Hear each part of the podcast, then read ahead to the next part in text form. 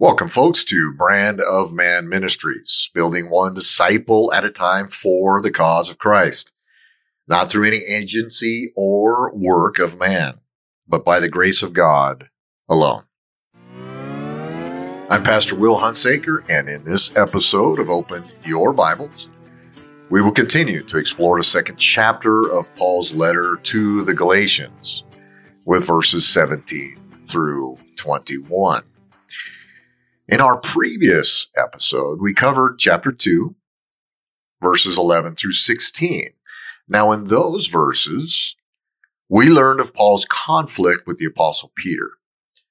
Now, this conflict provided a good illustration of how Christians are not held captive by any ritual or work of man to earn God's grace and redemption.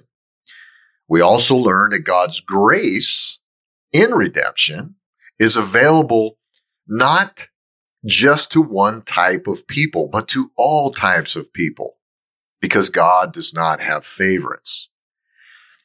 Consequently, verse 16 of last week is worth repeating. This is from the apostle, the apostle Paul. We know that a person is made right with God by faith in Jesus Christ, not by works of the law. Galatians 2 16. That's the basics of the biblical principle of justification by faith in Christ alone. That is critical to our discussion today because Paul is going to offer further illustration to the apostle Peter in their discussion, in their argument. So let's go to our text today. This is Galatians chapter 2 verses 17 through 21 from the apostle Paul. But suppose we seek to be made right with God through faith in Christ. And then we are found guilty because we have abandoned the law. Would that mean Christ has led us into sin? Absolutely not. Rather, I am a sinner if I rebuild the old system of law I already tore down. For when I tried to keep the law, it condemned me. So I died to the law. I stopped trying to meet all its requirements so I might live for God. My old self has been crucified with Christ. It is no longer I who live, but Christ who lives in me. So I live in this earthly body by trusting in the Son of God who loved me and gave himself for me.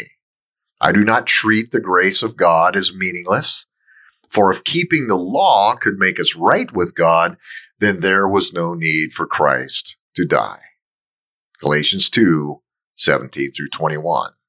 So as I said, in these verses, we have a further illustration to the apostle Peter from Paul of justification by faith in Christ alone.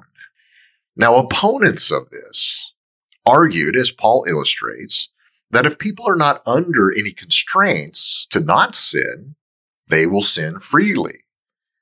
As a result, Christ would be promoting sin. Paul's answer to them was a firm absolutely not.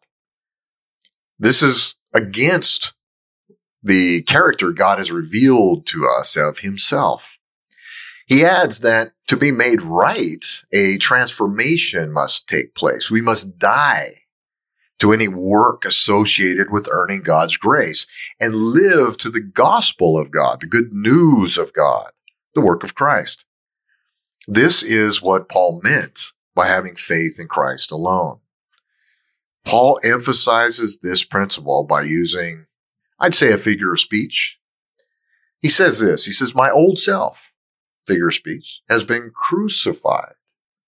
Again, another figure of speech with Christ. My old self has been crucified with Christ. It is no longer I who live, but Christ lives in me. So I live in this earthly body by trusting in the Son of God who loved me and gave his life for me.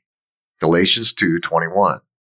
The meaning here is pretty simple. Christ's death by crucifixion applies to all who believe. So it is as though a believer's old life died with Christ, thereby separating us from any requirements for salvation other than our faith in Christ.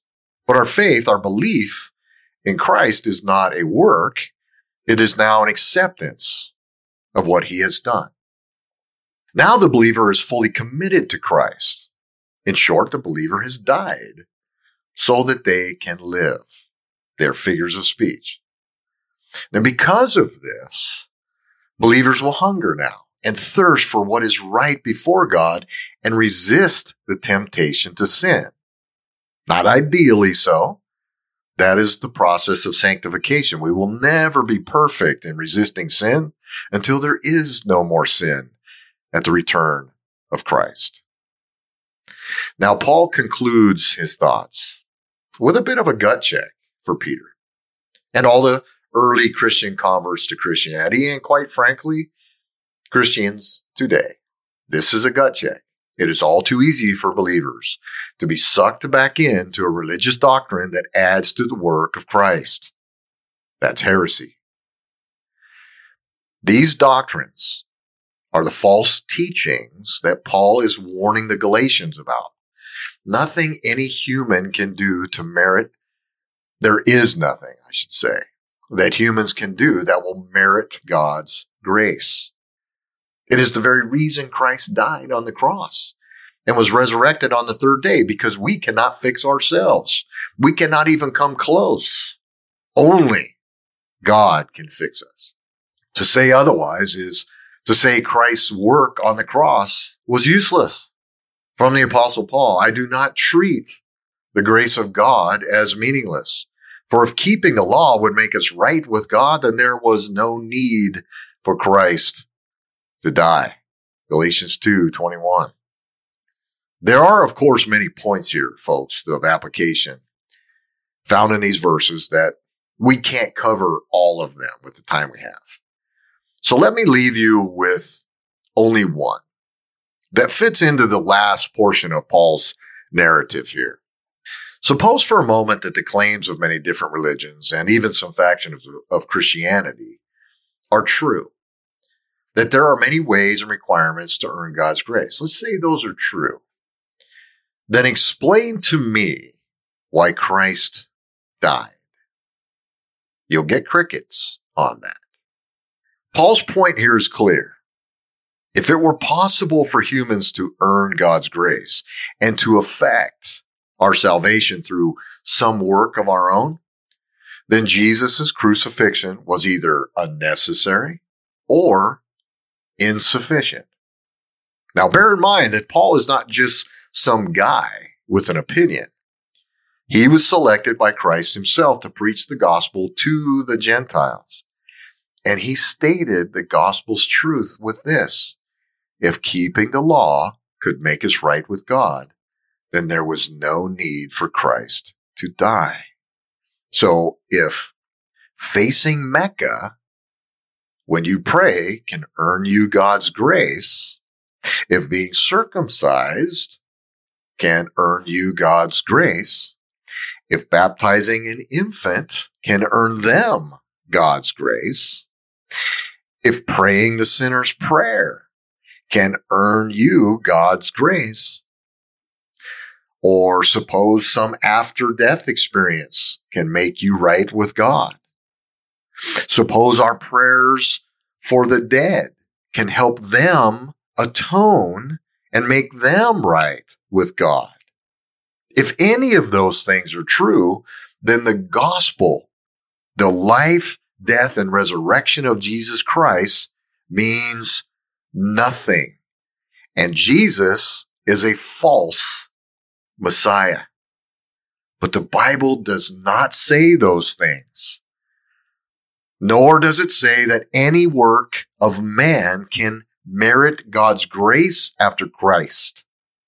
Jesus simply says this, I am the way, the truth, and the life.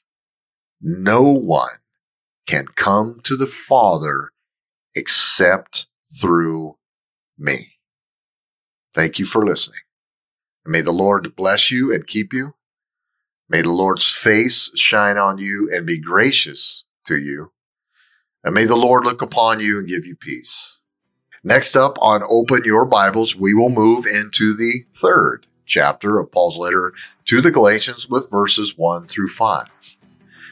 We thank you from the bottom of our hearts that you have been following us by the grace of God. He has called you to Christ. We pray that you continue to be with us. We wish that God bless you all, that God bless you all. And remember, the Bible cannot mean anything different today from what it meant then.